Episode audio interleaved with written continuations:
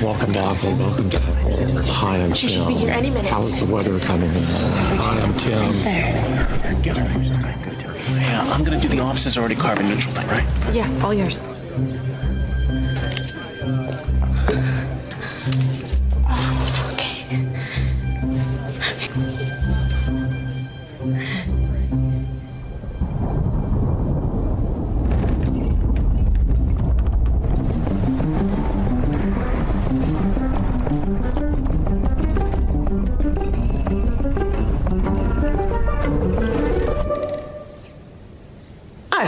Keep you waiting.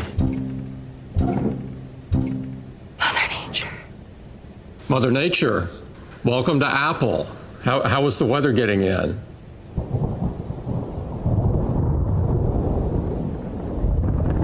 The weather was however I wanted it to be.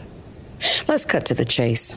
In 2020, you promised to bring Apple's entire carbon footprint to zero by 2030. Henry David Thoreau over here said we have a profound opportunity to build a more sustainable future for the planet we share. I think our 10 o'clock said the same thing. They all do. All right. This is my third corporate responsibility gig today, so who wants to disappoint me first? Well, we've got some updates we're excited to share with you. Materials, status. Is there a materials person here? Yes, we are in the process of eliminating all plastic from our packaging by the end. Let me guess. 50 years from now, when someone else is left holding the bag? By the end of next year, actually. When we're also currently using 100% recycled aluminum in the enclosures of all our MacBooks, Apple TVs, Apple Watch. What about iPod Shuffle? Uh, well, It's a joke. Don't you people make Ted Lasso? Oh, that's a different group. Um, we're also phasing out leather in our iPhone cases. What about Brando over there? They phasing you out too? Oh, What's next? electricity. Electricity, status. Uh, uh, we're operating on 100% clean electricity. What runs on 100% clean electricity? Every Apple office, store, and data center runs on clean electricity, thanks to you and your powerful wind and, and sun. And Apple offices are already carbon neutral. This building is carbon neutral? Well, yeah, we, we do it with a mix of clean energy and eliminating greenhouse emissions. It's kind of like if you were to. You're Uh, seriously explaining carbon neutrality to Mother Nature? right, no, I'm sorry. You want to tell me how photosynthesis works too? Don't. Um, also, over 300 suppliers have committed to using 100% clean, renewable electricity. What's next? Transportation. I'm proud to report that we're shipping more products by ocean rather than air, which reduces transportation emissions by 95%. 95%. Not too bad. I'm also happy to report that we're investing in projects around the world that protect the Earth's soil, plants, and trees. Everyone says they're planting trees. We've planted forests. Oh, hello. Where? Paraguay, Brazil. What, are you trying to save the tropical savanna? Yes. And we've also restored mangroves in Colombia, What else? grasslands in Kenya. Why? Our aim is to permanently remove carbon from the atmosphere. What about your water usage? We've reduced it. By how much? 63 billion gallons. 63 million? Billion.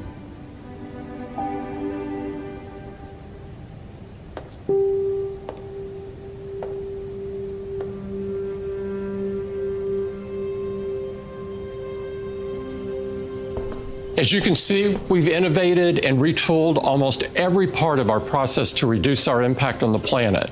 But there's still a lot more work to do. And there's something else we wanted to share with you. You're not trying to bribe Mother Nature with apple swag. It's Apple's very first carbon neutral product. Hmm. I want to see you do more of this. You will. When? By 2030, all Apple devices will have a net zero climate impact. All of them? All of them. They better. They will.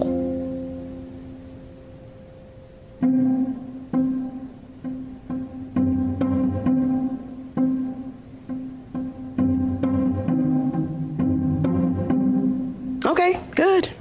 See you next year. Don't disappoint your mother.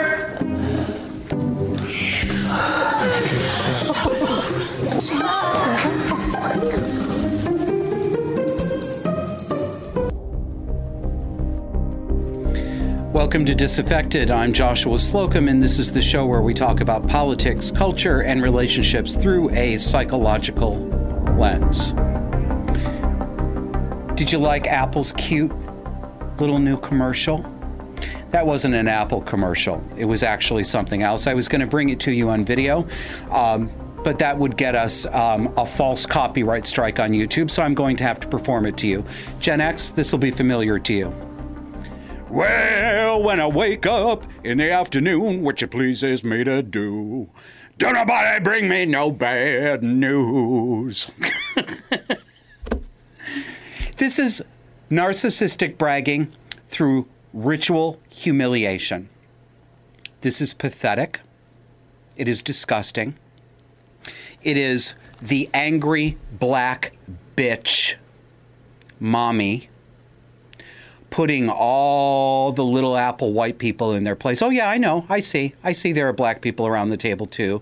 Uh, it's a it's a um, it's a rich multi-colored faceted ethno tapestry. There's one of everybody at the table. But the real point of this, it, it's so perverse. Tim Cook, the Apple CEO you see in there, that guy who looks like a chicken.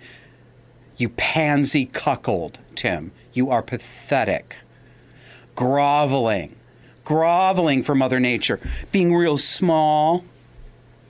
Yeah. This is bragging, bragging through humiliation ritual. Look how far I can lower myself for the powerful, fat black woman, the angry black woman. She is nature, you see. Black women are nature. And they're also the angry narcissistic mother. And they're also the angry black woman that we're supposed to pretend is just something that white people made up. There's no there's no actual character affect we can identify called angry black women except of course there is because the only black women we tend to see featured and elevated these days is the angry black woman who speaks to this entire roundtable of alleged apple employees i don't know how many of them are actors and how many of them are actual staff just like a narcissistic unsatisfiable mother. This is bitchcraft, and it is pathetic. This is my third corporate gig of the day. Who's going to disappoint me first? Hello, mother. Hi, mommy. It's very familiar to me. Almost makes me feel warm. Then she turns to the other white guy. What about Brando over there? Phasing you out too? Oh, that's real funny. Yes, as a matter of fact, Miss Octavia Spencer, yes, they are going to phase Brando out. Yes, we are phasing out the white men. You know it. That's why you took the part. You don't need the work. That's why you took the part.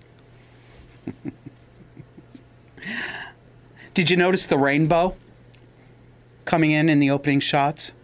When Mother Nature is flitting as the wind across the Apple campus? with the rainbow. Aren't they good? Aren't they wholesome? Aren't they inclusive?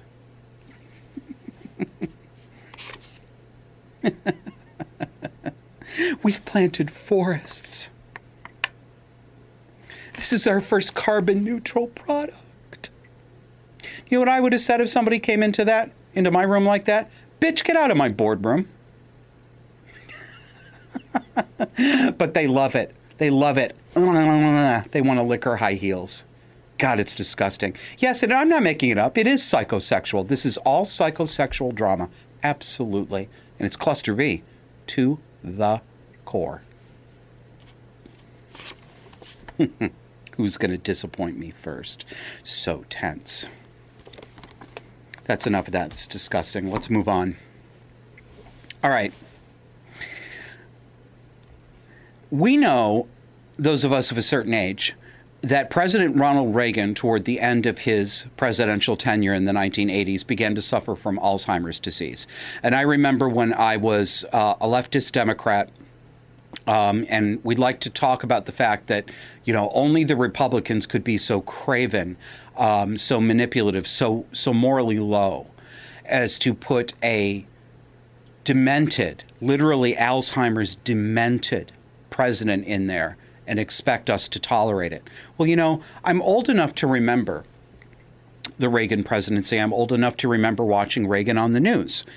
And I'm old enough to remember that Ronald Reagan never presented in public as confused as Joe Biden. It's not even close. He was recently, that is Joe Biden, was recently in Vietnam as part of, I think it was part of the G20 summit tour. Um, th- this is the man who leads the United States. He's the commander in chief. He's supposed to be, according. I've never liked this phrase. Uh, um, I think it. I frankly, I think it is. Uh, provocatively narcissistic on the part of the United States, but we call him the leader of the free world. We never, of course, stop to think about how that comes off to people who are non Americans, do we?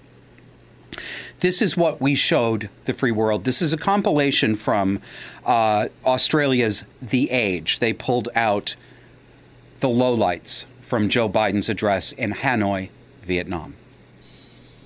It is evening, isn't it?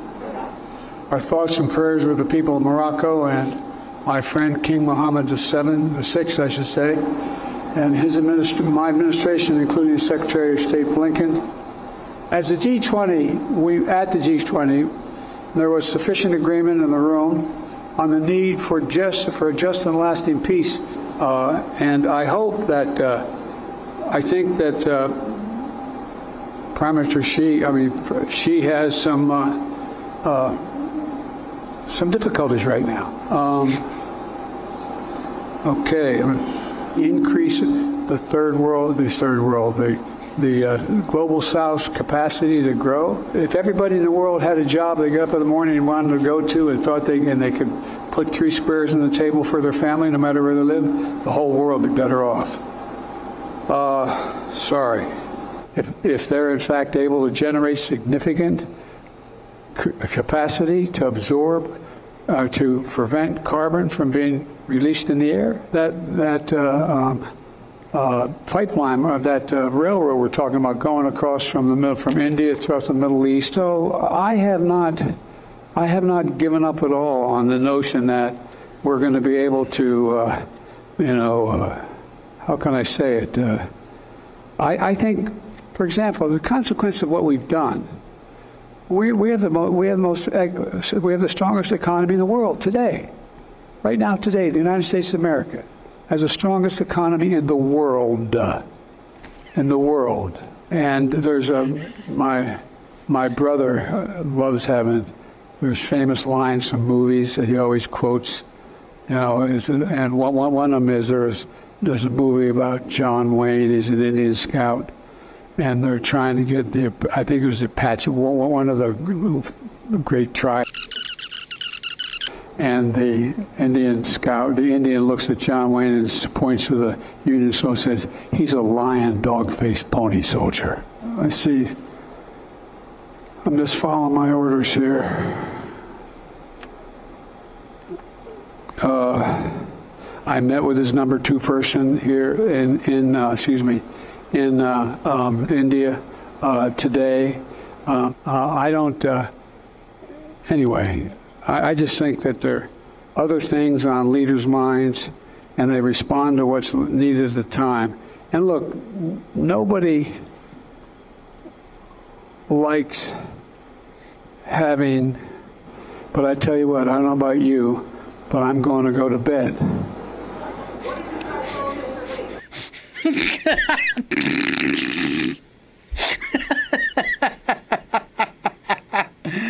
Da da da da da da. Get the hook. Pull him off the stage, and they did. Though uh, that that's not reflected in this video, but at the end there, uh, Karine Jean Pierre. Uh, literally played him off the stage with jazz music. She interrupted him mid alleged sentence. Uh, ah, the press conference is over. Good night, good night. doodly doo doo, cha choo doo doo, lounge music. okay. Joe, you lying dog faced pony soldier. That line isn't real. You've heard him say it over and over and over again. He claims there's some movie starring John Wayne where somebody calls John Wayne or John Wayne calls somebody a lying dog faced pony soldier. Film scholars, people in the media, ordinary people have been scouring the back catalog of 20th century westerns. Nobody can find that quote or anything even similar to it in any John Wayne movie or as yet any western known. Um, you are looking at a man who's lost his mind. This is full dementia. It's not as bad as it could be. He will end up drooling um, and comatose. That's that's where this ends, right? We know that. Some of us have had family members who've ended up that way. He's well on his way, uh, but he's in full dementia. He does not know where he is. He doesn't know who he's talking to. He can't remember who the staff are for the world leaders that he's talking to. This is what we're sending out around the world. This scares the living shit out of me for national security reasons, simply because of the optics. If you were an adversarial nation, an enemy nation to the United States, what would you think looking at this right now? I'll tell you what I would think. Now is exactly the time to strike. They are weak. They know they're weak, but they can't get out of it. Their pride stops them from being strong. They won't go back on it. We can get them now. We can put them on their knees. And you know what? They would be right. Now is now is the right time. This is what we are doing to ourselves as a nation. And something else about Joe Biden. Aside from all the slurring, and slurring, the, the words he can't really say consonants. Um, I wouldn't be making fun of this if it were any ordinary person. I'd have sympathy, but I don't. Not for him. Not for the job responsibility he's supposed to have. All of the head sniffing, the touching up on little girls, the touching up on women, all that stuff we're seeing in public that everybody pretends we can't see. Dementia can do a couple of different things to somebody. It can make somebody I can really change their personality or it can remove their filter. Dementia has removed Joe Biden's filter. This is the man he has always been his entire life. He is a malignant narcissist, he is a pervert. I absolutely believe it. And now we're seeing the real him. We're coming up in the end of this first segment, but I would love to have your support. Kevin and I would love to have your support. There's a couple of different ways to do it. Probably the best way, and the way I like best, uh, join us through our Substack. That's that's our best um, portal in right now. Disaffectedpod.substack.com. Please subscribe. Please become a paying subscriber. There's another option if you don't like Substack, but there's lots to love about Substack. You can get lots of content on there. I'm going to read you some later in the show. Um, you can also visit subscribestar.com slash disaffected. Or if you want to just do a one-off, you don't want to do a monthly payment, donations are gratefully accepted through PayPal. Send it to the email address um, us at disaffected.fm. And folks, I'm asking you really, if you have enjoyed this show, if you get value out of this show, I'm asking you directly, will you please pay for it? I think that we give you something that you don't find anywhere else, and I hope that we at least make it look like we have a bigger budget than we do. We do need your help. We are a small media operation. Do you know that Kevin and I have not taken a single paycheck the entire time we've done this show? The show has not paid my bills or Kevin's once. The modest income that we're making is going into uh, expanding the show and making it better for you. We're not at the point where we where this makes us any money. It's taking money from us. So, will you help? Thanks very much. We'll see you on the other side.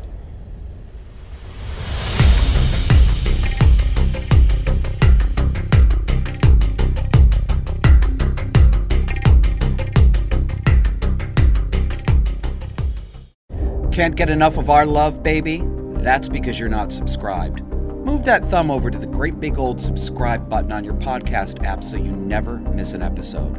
We put out audio only exclusive content that you won't get on any other video platform, so make sure you subscribe today. Looking for a non woke place to put your money where your mouth is? Put it where my mouth is Disaffected supporters get access to our private Discord chat server, backstage episode recording sessions, surprise guests, and more. And all it takes is $10 a month. You've got two options. Either Substack, visit us at disaffectedpod.substack.com or go over to subscribestar.com slash disaffected. Remember, choose the $10 level or higher for Discord access.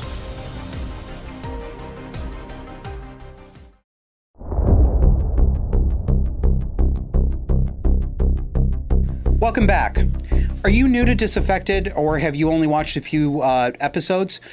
We've got a standalone five minute segment I want to point you to that will tell you why we do what we do on the show and kind of what makes us different from other, well, frankly, conservative commentary shows. Go to our YouTube channel and look for this segment titled The Disaffected Hypothesis. That's just five minutes of me explaining why we talk about things, as I say, through a psychological lens. We talk a lot about what are called cluster B personality disorder traits narcissism, histrionic behavior, unstable uh, emotions, and, and sociopathic disregard. And we make the connection between that kind of psychology, which animates domestic abuse in the home, and our thesis is that what used to be domestic abuse is now considered new normal in public. So, again, go to our YouTube channel. It's about three weeks ago uh, from the date of this show uh, called the disaffected hypothesis. Let's talk about the lie that is Bidenomics. I, I, I I tried to find a way not to say that word because it, it irritates me just having to say it. It's so bloody stupid. Bidenomics. Bidenomics has got everything booming. Bidenomics is a lie. There's no such thing as Bidenomics. It's just um, this senile, demented man um, and his jester's court careening from one bad decision to another. Um, Joe Biden claims that unemployment is at historic lows, that the economy is booming, and it's just so weird because, gosh, that doesn't it doesn't jibe with what I can see with my eyes and what millions of Americans can see, and it doesn't jibe with, um, it doesn't jibe with intuition, does it? Right? We all kind of know that that isn't true. Right? Intuition isn't infallible, but we've all been trained not to believe our own intuition. We're told, look for a study, ask the experts, look at the science. No. We don't need the science to know that our economy is not booming. This comes from the Daily Signal. Let me read you a little bit from this article. And it's about why the claimed unemployment rate of 3.8% is a lie. They don't say it's a lie, they say it's misleading. I'm telling you it's a lie because it is. Quote, the labor market is nowhere near as strong as it appears. If that sounds surprising, it's because the absence of millions of Americans from the workforce artificially lowers the unemployment rate.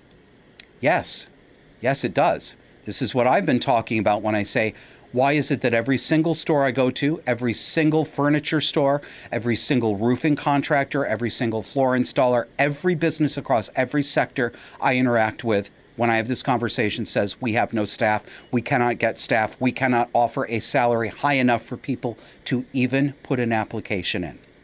So, no, the labor market is not strong. Um, back to the article from the Daily Signal. Accounting for the missing workers reveals an unemployment rate of over 6%, not the official 3.8%. Now, how can that be? Well, it's how they calculate the numbers. Quote Before the government imposed lockdowns, the number not in the labor force was about 95 million people and falling. Since June of 2020, however, the level has been stuck around 100 million. That means millions of Americans left the labor market and still haven't come back, which explains why the ratio of employment to the population also shows a gap of 4.5 million relative to this trend. These millions of missing workers skew many of the statistics used to gauge the health of the labor market. Imagine a labor force of 100 people where 10 are unemployed, giving an unemployment rate of 10%.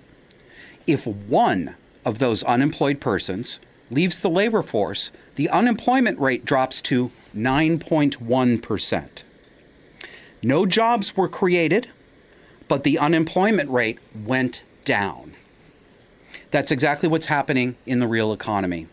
Accounting for the millions of people currently excluded from the labor market, and by excluded, they also mean voluntarily not participating, reveals an unemployment rate of between 6.3% and 6.8%, much higher than the official 3.8%, that rate that they're reporting that they expect us to believe. In news of Tennessee, we've got a female teacher charged with rape. No, no, not just seduction, not just inappropriate behavior, not just taking pictures of her tits and sending them to her students, because we got plenty of that too. Nope. We've got full on rape, the accusation. Do we have a picture? Yeah, here we go. This is Alissa McCommon. Um, I'm going to read to you a little bit from news coverage. Tennessee teacher has been arrested and charged with the rape of a 12 year old boy. Alissa McCommon, a 38 year old elementary school teacher and mother of two, was taken away from her home in handcuffs on Friday, September 6, after an investigation into multiple allegations of sexual misconduct. She's accused of raping the boy, one of her former students, at her home in 2021. Let me remind you, this woman is also a mother of two. Uh, we got here. Ah, yes. McCommon was first suspended from her fourth grade teaching role at Charger Academy on August 24th, the day that a parent told the school administration about the alleged rape. During the consequent investigation, Covington police said several children came forward to complain of inappropriate behavior from McCommon. She is alleged to have spoken to underage boys on social media and played video games with them before escalating to sending lewd photographs of herself and even asking to have sex with them. Donna Turner, Covington Police Chief, told reporters that the police department is working closely with the Tipton County Sheriff's Office on the ongoing investigation into McCommon's activities. Turner added that the authorities are also investigating the possibility of making arrests of other adults who may have been aware of the abuse or even helped to facilitate it. Some parents have questioned the school administration's handling of the case, expressing dismay that they were only made aware of the investigation into their children's teacher by way of a Facebook post. Two weeks after the allegations first surfaced, one mother told reporters that her son's class had been presented with a substitute teacher and told that McCommon was not working due to illness. The mother added that she hoped the allegations would be taken seriously and not, quote, swept under the rug. Miss McCommon has admitted to making inappropriate contact with boys online, but is denied raping the 12 year old boy. Her lawyer has made a statement asking people to allow the justice system to carry out its task, etc., etc. She's being held on a $25,000 bond and is due to appear in court on October 13th. And here's the here are the questions that come to mind about this. We we know, or or or is it that we no. We know that sex crimes are a largely male kind of crime. It's true that men are the class overwhelmingly who rape. Not exclusively, but it is an overwhelmingly male form of violence. We know that women and children are vulnerable to male sexual predation. We also know, although we're not allowed to talk about it because it's not as bad when it comes to a man, we also know that men are vulnerable to other male sexual predation. I was raped at 17, for example, but it wasn't as bad for me because I'm a man, you see. Yes, I'm being heavily sarcastic. No, people don't actually say that out loud. Yes, that's exactly what they mean, particularly feminists, and you know that it is. But I've been wondering do we actually know these things? How do we know them? Well, we know them because statistics are presented to us. But during the course of two and a half years of making this show, I have seen in my research, and I presented to you, countless examples of female predation, not just sexual, but including sexual predation. Countless examples of perverse and wicked women who literally, not figuratively, literally, castrate their sons, cut their daughters' breasts off, and call it love. You know that there are pedophiles, male classic male pedophiles, who will actually tell you that what they're doing with children is loving them. What is the difference? Hmm. Do we know this? Do we know that only a tiny, tiny fraction of women ever sexually misbehave toward minors? I'm not sure that we do know that. I'm not I'm not sure it's true. But I'm no longer certain it isn't true. Why is it? Why is it that women are overwhelmingly, and when I say overwhelmingly, I would say about 95 to 98 percent of cases of so called loving trans parents who are transitioning their children are mother driven. It's that high. Yes, we've seen some fathers, but they are the exceptions that prove the rule. The father's sin in these things is being a weak, ineffectual panty waist and a, a, a, horrific excuse, moral excuse for a father who lets his wife do this to her children. But it is the woman who is the active mutilator and the active psychological liar in most of these cases. And most of these cases, I believe, are actually classic Munchausen syndrome by proxy. It's just the same thing as pouring Lysol into your kid's vegetable soup and poisoning her that way to get attention. And when I saw this this recent story about Miss McCommon, it made me think back to the 1990s to somebody named Mary Kay Letourneau. Do you remember her? Mary, here she is um, with her eventual husband. Mary Kay Letourneau was a school teacher who had an affair beginning in sixth grade, if I recall correctly, um, with this young boy who was her student. They were having sex, full on sex. She got caught. She went to jail. She was all over the news. This was this was a scandal to bring the house down because we'd never heard of this before. Most of us had never, ever heard of an allegation of a woman like this, an older woman doing this to a 12 year old boy. Women don't do that. Women are the loving sex, right? Well, not Mary Kay Letourneau. But you know what? It, it, Mary Kay Letourneau was all over the news. And it was a big scandal because it was so rare. This Alissa McCommon, is it Alissa or Melissa? Miss McCommon, it's not all over the news. It's not on every nightly talk show right now because it's not a scandal anymore, is it? Why isn't it a scandal? Because it's more common now, isn't it? Yeah. Tell me more. Tell me more about how women are inherently trustworthy with children. Tell me. Mm-hmm. News of Ottawa I've got this new fancy little uh, button here that I'm fussing with. If you see me looking down at this thing, it's got a little timer and everything to keep me from yammering on too long. uh, how do I even describe this story? All right, this is how. Viewers, this is going to be an easy one. This is real easy. I will be very disappointed if you flunk this test. Pop quiz. I want you to take a look at the picture I'm about to put up on the screen. Tell me which one of these is likely to be cluster B. Do do do do do do do. yeah. Okay, so what you're seeing, um, for those of you uh, who, who can't see, it's a side by side picture. Um, there's a smiling, normal, middle aged black woman on the left hand side, and on the right hand side, there's a white woman with a huge surgical mask on her face, um, with uh, a hugely furrowed brow and angry eyes. If, if, if eyes had lasers, hers would be drilling a hole into you. It's all in the eyes, it's in the face. Um, Kevin, put up put up the next um, the next picture. Thank you. This is Nili N I L I Nili Kaplan Myrth. She is a physician, and when I went looking for photographs of her, every single photograph has this expression this furrowed brow, these wide open, manic eyes with anger underneath. Every single one. Next picture, please, Kevin. Look at her in her look at her in her office. She looks like freaking Igor from Young Frankenstein. Her eyes are about to pop out of her head. This is this woman chooses these pictures. She sits for these pictures and then she chooses them to present herself. That is the face of a crazy person. I'm not making a joke and I don't mean crazy colloquially. My, I can't prove anything. It's my opinion and it's my speculation, but I'd, I'd bet my last paycheck on it. This woman is severely personality disordered. She's frightening and she is dangerous. Her, her black t shirt says, I'm speaking. Oh, are you? Are you now, bitch? Well, let's hear what you have to say.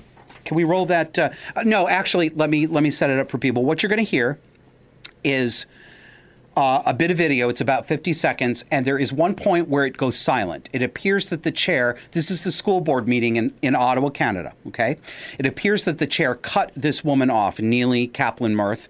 Uh, so that's why it's going to go silent for a little while.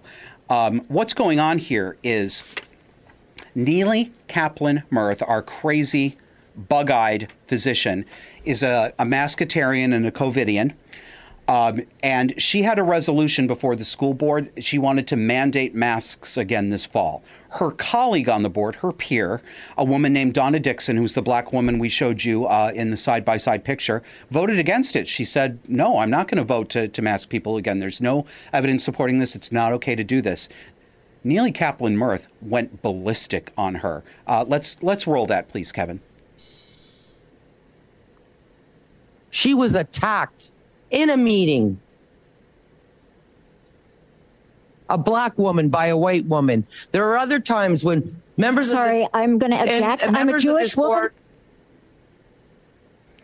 Yeah, here's where the audio cuts out. So just bear with us. She's got a mask on, by the way. Everyone,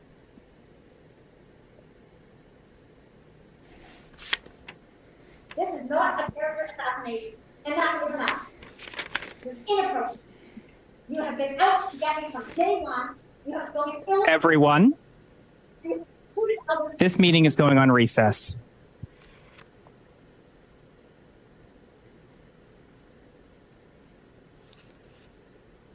Okay.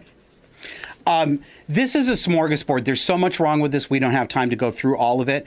But the woman you heard speaking, you know, a black woman was attacked. This is not about racism. Miss um, Kaplan Myrth did not attack Donna Dixon because she was black. She attacked her because she said no to the mask mandates. But this is the this is the snake eating its tail. These people all sitting around here, they're all woke, they're all progressives. They can't think outside their paradigm. Now they're going after each other. She's this this woman is trying to make it into a racism thing. That you know, you were mean to a black lady. That's not the freaking problem. The problem is that she attacked somebody who didn't want to go along with her uh, authoritarian nonsense. And then we get to the end of the video. Did you hear? Oh, did you hear? First of all, did you hear? Um, I'm sorry, I keep wanting to call her Karen because she is such a Karen, not a Barbara. I'm a Jewish woman, she says. She pulls that out every time someone criticizes her. She uh, she claims anti-Semitism. I don't have time. I pulled so much stuff here, but she's written uh, she's written opinion pieces for Canadian news where she talks about she can't go outside. She's being stalked. People are threatening her. Then she she goes on Twitter and she puts up, um, you know.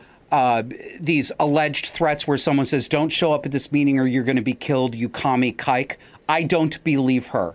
That didn't happen. Those threats aren't real. I believe she wrote them herself. I don't believe a single word out of her mouth, and none of you should believe her either. This is absolutely amazing. But the the icing on the cake at the end of this is the chair woman who said, "Everyone, we're going on recess." What did that sound like to you? If you're just out there listening, what did that sound like? It sounded like a man, didn't it? You know why? Because it is a man. Lyra Evans, Miss Lyra Evans, is a troon, a trans woman. That is a man.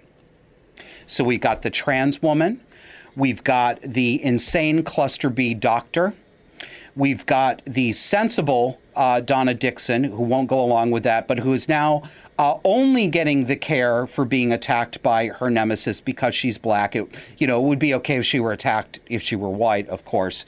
And and we top it off with with with, with the chair lady who is actually a man, and I cannot believe this is the real world. But this is the real world. This is the real world. This is where we are. Yeah, I know. A couple of years ago, some of you, maybe some of you who started out with the show two and a half years ago thought I went too far, didn't you? I was too cynical. How do you feel now? All right. What do we have next here? Ah, yes, we have a break next. Let's go to the break. So, before we do, I would like to remind you that if you need somebody sensible to talk to who will tell it to you straight, if you've got a family problem, if you've got a career problem, if you are thinking about psychological abuse dynamics that you're experiencing at work with your parents, with your children. I offer one hour consulting sessions. All you need to do is visit joshuaslocum.net, take a look at what I offer. Um, I have talked to a number of clients since I launched this service more than a year ago. I've talked to people about uh, making choices about whether to continue in their job if their workplace goes woke and what other kinds of jobs they might be able to do. I've talked to people who are trying to figure out whether to maintain contact with abusive parents and siblings. I've talked to people, sadly, um, um, who have children who have been sucked into the gender cult and don't know what to do. Um, if you want somebody who has been through this personally, has been through the cluster B wringer, who will tell you what it was like, be a sounding board for you and say that sounds sensible or that sounds like it's only going to bring you more trouble, I'm that guy. You can talk to me. Visit joshuaslocum.net and we'll see you after the break.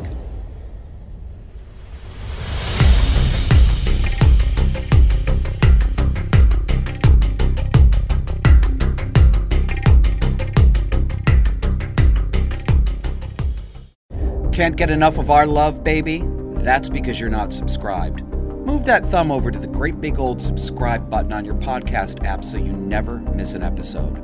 We put out audio only exclusive content that you won't get on any other video platform, so make sure you subscribe today. Looking for a non woke place to put your money where your mouth is? Put it where my mouth is. Disaffected supporters get access to our private Discord chat server, backstage episode recording sessions, surprise guests, and more. And all it takes is $10 a month. You've got two options. Either Substack, visit us at disaffectedpod.substack.com, or go over to subscribestar.com slash disaffected. Remember, choose the $10 level or higher for Discord access.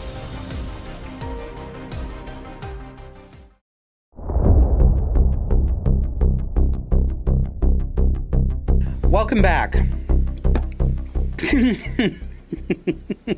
I'll give you the quote first. This is from the Daily Mail. Furious conservatives have begun boycotting Dove after the soap brand hired a Black Lives Matter activist notorious for destroying a white student's life over a remark she later admitted she may have misheard. And who are we talking about? We are talking about Dove Soap's new Fat Fluencer. Fat influencer, get it? Fat fluencer. Here she is. Isn't she lovely? Zyahna Bryant. I probably mispronounced that and I do not care. Look at her. Um, audio only audience. This is a young black woman. She looks like she, I think she's about 22 years old. Um, uh, standing for some kind of, it looks like she's at some kind of red carpetish event uh, in couture. This is a woman who is actually fatter than Lizzo. That is how big she is. If she weighed a few pounds more, she would not be able to walk. Okay, we're not talking about a curvy woman here. We're talking about a woman dangerously obese, as in she's probably not going to make it to 35. I'm not making fun of her for that. I'm saying she is going to die. There is no universe in which that is healthy. She is not going to survive to middle age. But this is their fat acceptance ambassador, and people are not having it. Wonder what took them so goddamn long to wake up. Let's go to the story from the Daily Mail. Uh, Bryant, that is the model, claimed that. Um, here's the thing people women are chucking their dove soap into the trash in protest over this because they're they're sick of it. They are sick to death of having this shit shoved in their goddamn faces every day just as, as much as i'm sick of it. Um, it's bad enough that they're trying to make us all believe and they're trying to make us buy products that will fund more of this crap make us all believe that there's you know this is about fat acceptance and body positivity and we need to stop abusing people by telling them to lose weight. No, you know what is abusing people? And I say this as a guy who carries 30 extra pounds. Do you think I don't know that? I do know that. I'm not hiding that, right? But I'm carrying 30 extra pounds, not 200 extra pounds. That's the kind of fat we have today. Go. You don't believe me? Go. Go online. Look up some circus promotions from the late 19th century to early 20th, Ringling Brothers or any of them. Look up, there was always, uh, in the sideshow, there was always the fat man or the fat lady. I want you to go and take a look at them. You know what you'll find? The, the fat lady or the fat man who was so enormously, ridiculously fat that he was featured in a shot, side, uh, sideshow is significantly thinner than the fat people that we are putting on the covers of magazines today. That is how far this has gone. Those people at the turn of the century had never seen somebody this big. Never. Almost no one had ever seen anyone that big.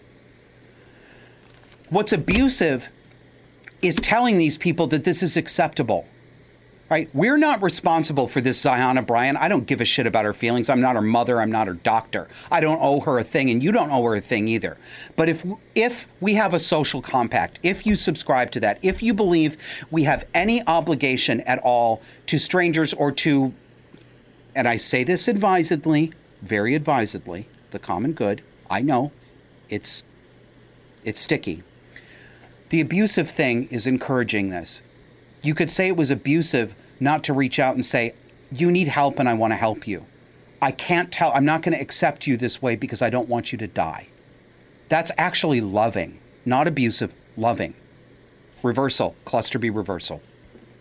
But the worst part about this this woman, I'll, I'll just quote to you from the Daily Mail. Bryant, the model, claimed that she had overheard a white student named Morgan Bettinger threaten Black Lives Matter protesters in Charlottesville, Virginia in July 2020. But Bryant later admitted she may have misheard after gleefully watching and joining in as Bettinger was canceled and her life was destroyed. Next quote. Bettinger was subjected to a torrent of abuse and a campaign to remove her from the University of Virginia. Staff and students ganged up against her and scuppered her future prospects. And for that, this witch gets a contract with Dove soap. Black is beautiful, right? I'm so sick of this. So goddamn sick of this. Tell you what else I'm sick of. you ready? I'm sick of being Sisyphus, and I need to stop being Sisyphus. I need to stop pushing rocks uphill that I know are only going to roll back down. And I have a real problem with this. After last week's show, when I talked very specifically, and go back if you um, if you haven't seen it, or if you'd like to confirm that I'm telling you the truth this week, please go back and watch last week's show. I gave a very specific, detailed, crystal clear definition of feminism and why I object to it. I was not vague. I did not use broad generalizations. I got pinpoint specific. And for my trouble, uh, the majority of people, I must I must say this to keep it in proportion. Viewers, the vast majority of you are interested who communicate with us, right? Like hundreds of you leave comments on YouTube. Um, I don't know how many of you. It's probably a similar, a similar amount. Uh, leave comments or engage with me and talk back and forth in the comments on our Substack. The overwhelming majority of people who watch the show and interact with it are interesting, thoughtful people. Yes, most of you agree broadly and in the main with what I say on this show and what Kevin and I are trying to bring out on this show, but we don't all agree on everything, and we can actually have reasonable disagreements with each other and bat it back and forth. And I appreciate you. I really do. We have a great audience. I get much less stick. Maybe if we get bigger, I'll get a lot of stick, but I get much less than than the bigger names do. I mean, we have a really high quality audience, but the problem is, and this is me. It's it's part of it's part of my wiring and part of my experiences made my personality. I have a laser focus on the negative. Um, it's very easy to distract me with negativity, um, and I blow it out of proportion for myself emotionally. So I wrote this on Substack, and I'm just going to read it to you. I need to stop being Sisyphus, Th- gentlemen. This is an essay that's aimed at you as men, okay? Gay men, straight men, I don't care who you are, all men. Gentlemen, I have a bad case of repetition compulsion, and I hope you can avoid being like me. My problem is the idea that there is a way to be a sufficiently decent man that even feminists will give a man credit, or at least not reflexively see him, as simultaneously inferior and also the most powerful destructive force on earth but there is not. Feminists and the women who follow them cannot accept the concept of the decent man. No matter what they claim to you, men, underneath, they really do think that all men are not fully morally human. They really do believe that women are the sex born without sin. You cannot satisfy them. They don't respect you because you're a man. Because you're a man. They will not ever accord you the level of human regard and respect that they insist that you give to them, and that they will not recognize when you do, in fact, give it to them. They're under an enchantment spell, and their philosophy is pure emotion. It's not a philosophy, it's an emotion. Those emotions specifically are envy and resentment. They do not respond to facts, feminists. It doesn't matter how many times you show them that there's no actual wage gap driven by something called misogyny, for example. It doesn't matter how good your data is or how many replicated instances of that same data you can cite, and there are many replicated instances showing that the wage gap is a myth. It does not matter. If it goes against their emotional desire, they will deny that they can see the sun in the sky. They will, and they do. That emotion is I like being seen as a victim of men because it gives me power, and I'm not giving that up. No, they don't say that to themselves consciously. Yeah, they're getting the few of them who are about to leave comments. I know you're getting angry right now because I see you. I see the kind of woman you are. I can see your character. And it's cheap and histrionic and hysterical.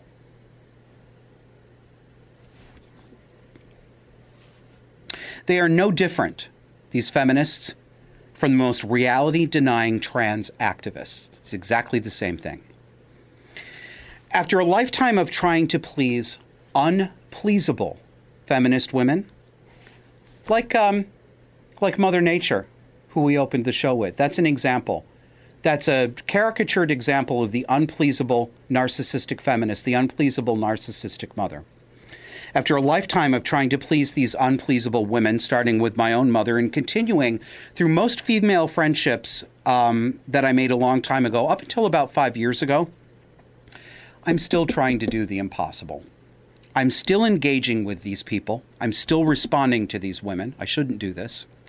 And I'm doing it in a way, I'm, I'm pleading with unreasonable women who hold the football of mutual respect in their hand, but who pull it out of the way when I kick. They are Lucy to my Charlie Brown. This is foolish of me because I know better. Yet I still obviously have an emotional need to try to make it work, to get it right this time. This time I'll get it right. This time it'll work. This time they won't hate me. If I'm just specific enough, they'll believe me. They'll listen to me. They'll credit me when I'm doing it right. They won't. No matter what, they won't. Yes, it's an elaboration of the warped maternal dynamic from my childhood. And, gentlemen, if you have this problem, you might ask yourself if something from your past might be at play for you as well. This is a problem for me to work on. And again, please try not to be like me. Because, men, I see a number of you out there who are trying to do the same thing that I'm trying to do, and it's pointless.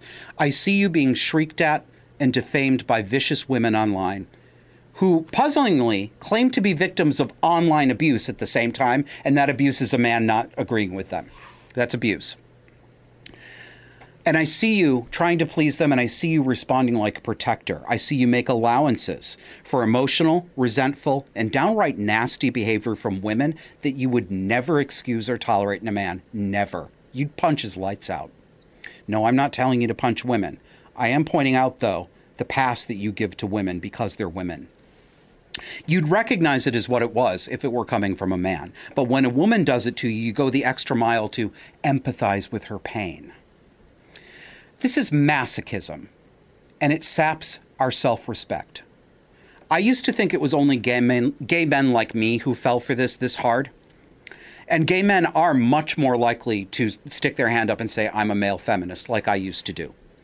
But I see now how thoroughly captured straight men are, normal heterosexual straight men, by the women are wonderful effect. If you've not heard that phrase, plug it into Google. There's a psychological study you'll find interesting. Being a combatant in the so called battle of the sexes on the side of men is the last place I thought I'd find myself in middle age. The version of me from 20 years ago would call the man I am today a misogynist pig, a Nazi, and all the histrionic things that feminists call ordinary men and are still calling me in the comments section of YouTube. But feminist is not a synonym for woman. Feminists do not speak for women in total. In fact, I'm learning they speak for a much smaller minority of women than I ever thought before. Many women are just as displeased with the feminist takeover of politics, culture, and business as any man is. Regular, normal, non feminist women get flack, they get lied about, and they get defamation, uh, defamation from these malcontented females, and they're tired of it too. Now, there is a price to pay when you stop being Sisyphus, when you stop pushing that rock back up the hill over and over again. Every choice is a trade off. There's no perfect solution. The price for men in this scenario is to accept that a, a segment of female society is going to call you a misogynist. We are going to have our reputations made up like fiction out of whole cloth by a gangle of very angry women who need a fantasy boogeyman. Even among non feminist women, you will often find that disagreeing with the modern notion that women are culturally and legally on the back foot will get even normal women to look at you with permanent suspicion. That is the degree to which feminism has filtered out, even among women who say they're not feminists.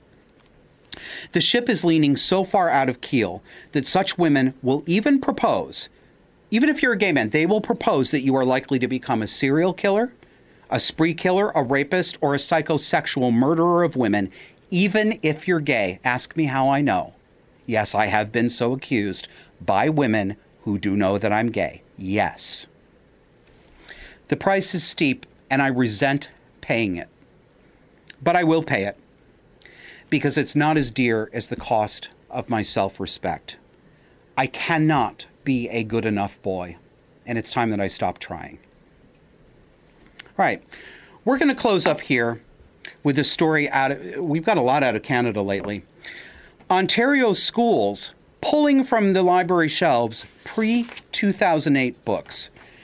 Surprisingly, the Canadian Broadcast Company, CBC, which is Canada's version of the US's NPR or Canada's version of uh, the UK's BBC, has a surprisingly fair, good, and in depth article about this issue. I'm going to be quoting from it a bit extensively. So, yeah, okay, so take a look at your screen here. This is a picture of the school district in question. Look how bare those bookshelves are. I would say it looks like only about 30% of the shelf space has books on it. When was the last time you were at a library that looked like that? Want to know why? Here's the basic setup. Some school districts in the province of Ontario are pulling all books from school library shelves that were written before 2008. Yes, that wasn't a mistake. I meant what I said. They're pulling all books that were written before 2008. The schools claim that they have to do this because that's the only way they can comply with the province's equity and inclusion policies. Inclusion? They're excluding an awful lot of books, aren't they? That's what equity means. 1984. The past never existed. You're not allowed to know that it existed, and you are not allowed to propose that it existed.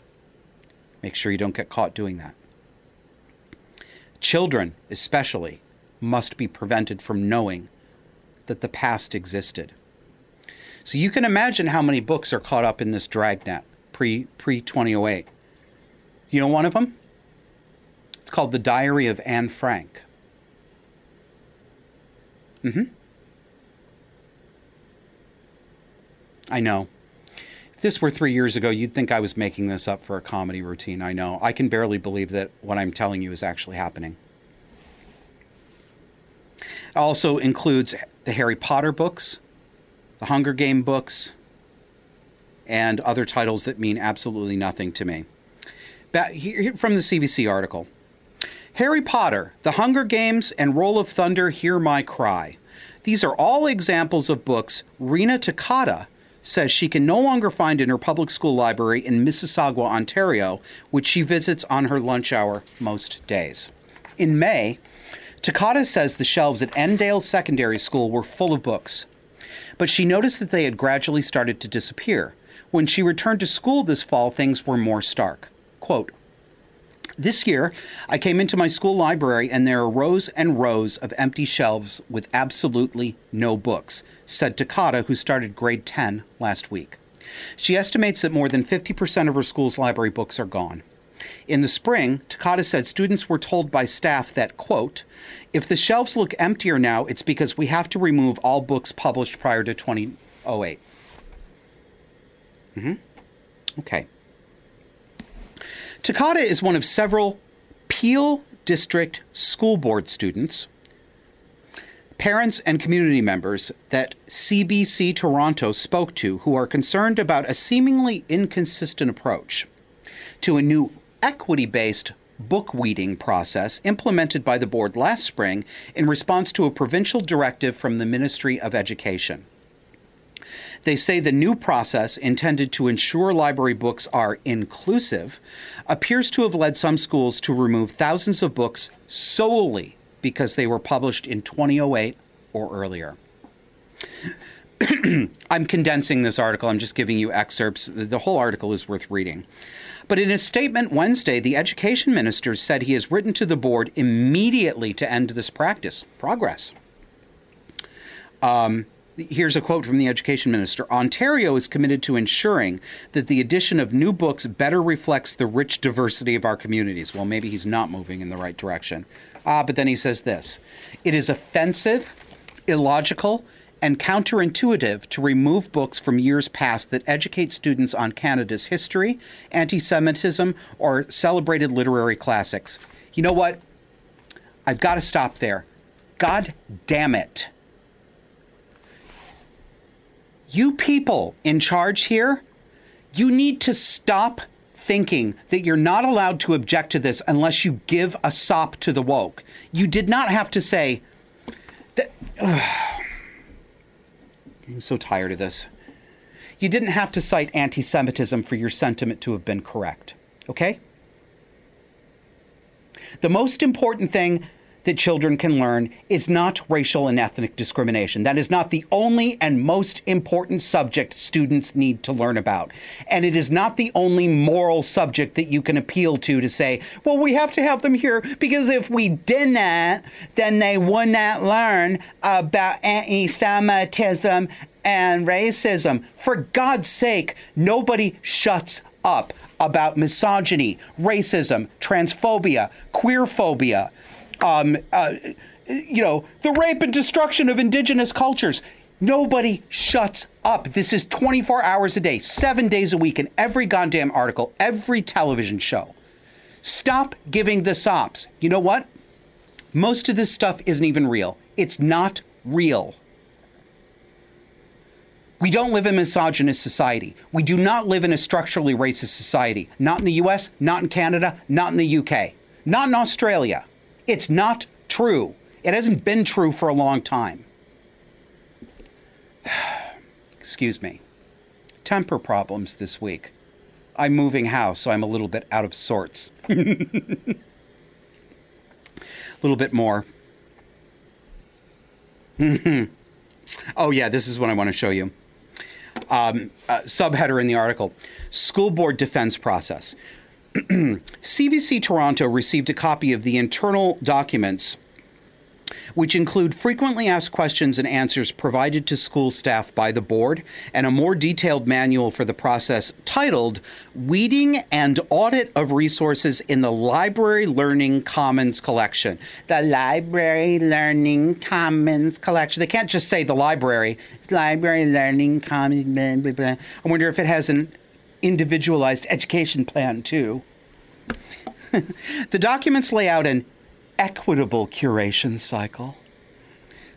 Sounds like menstruation. For Weeding, which it says was created to support Directive 18 from the Minister of Education based on a 2020 ministry review and a report on widespread issues of systematic discrimination within the school district. they came up with a process. Would you like to, to hear about the process? It's called Musty. M U S T I E. Musty. Get it? Musty old bucks. Grilled. Here's what it stands for. Th- th- This is you have to. They, they gave them this acronym because these people um, are these adults you know need colored baby blocks to understand instructions, so they gave them a cutesy little acronym. Musty. Sta- this is what you use. You evaluate the books against the musty uh, progression to see if they stay. M is for misleading. Information may be factually inaccurate or obsolete. Who decides what's obsolete? They do. If they don't like it, it's obsolete. U stands for unpleasant, refers to the physical condition of the book may require replacement. I'll give them this one. S stands for superseded, book overtaken by a new edition or a more current resource. Well, that's convenient, isn't it? Because they are editing famed child authors' classic books from Roald Dahl. They're actually inserting woke language in the author's own voice. That's a superseding, isn't it? A more current resource. Really? T stands for trivial, of no discernible literary or scientific merit, poorly written or presented. I certainly trust them to make that decision. I stands for irrelevant, doesn't meet the needs and interests of the library's community. What are the needs and interests of these children? And how, why are we supposed to care that much about their interests? How about we, the adults, decide what their needs are like it used to be? E stands for elsewhere. The book or the material in it may be better obtained from other sources. yeah, I bet. the deadline to complete the step was the end of June, according to the document. You know, where did the books go when they got rid of them? Did they sell them? I don't think they did. I can't prove it, but I don't think so. I think they pulped them. I don't think they would actually sell them because to sell them would be to further discrimination and non inclusivity. In fact, one of the opponent organizations who's against this calls itself Libraries Against Landfills. They don't want to see this happening. You know, it doesn't. Let me put it this way Welcome to Oceania. It doesn't matter that that's cliche. This cliche is the truth. We are in George Orwell's 1984. We can stop saying, my goodness, this is almost like 1984, or, oh, it's creepy how much this seems like that fictional book. It's not like 1984. This is reality. This is happening. This is the thing itself. It's not like something else. This is the thing. We are living in 1984. Pulp the books, strip the shelves, stealth edit the online news articles, scrub the incriminating social media video when the perp is caught. If anyone finds it, hit them with a fake copyright violation and boot them off YouTube. Get them off Facebook. Get YouTube, the State Attorney General, or the Justice Department on the case too. No more pondering what it would be like to live in a totalitarian state. We have no more time for this. We can stop having dorm room bullshit sessions with friends for entertainment. You and I are living in a psychopathic totalitarian state. That is the truth. It's here, and it's been here for a while. It's just now showing its face without a mask. I'm not going to draw any more parallels for you because a pre-verbal toddler could see this without prompting. You can see it, I can see it, everyone can see it. What are you going to do about it? As the Newspeak Committee. Working overtime. Plus big wastage and adjectives. Plus big problem is timing the language to scientific advance. Yes. It's a beautiful thing, the destruction of words. You won't have seen the dictionary, 10th edition yet, Smith? It's that thick. The 11th edition will be that thick. Yes, well, the revolution will be complete when the language is perfect. The secret is to move from translation to direct thought to automatic response. No need for self-discipline. Language coming from here, not from here. Excuse me for intruding, but what you're saying is that we should be rid of the last vestiges of Goldsteinism when the language has been cleaned. I couldn't be more in agreement with you, brother.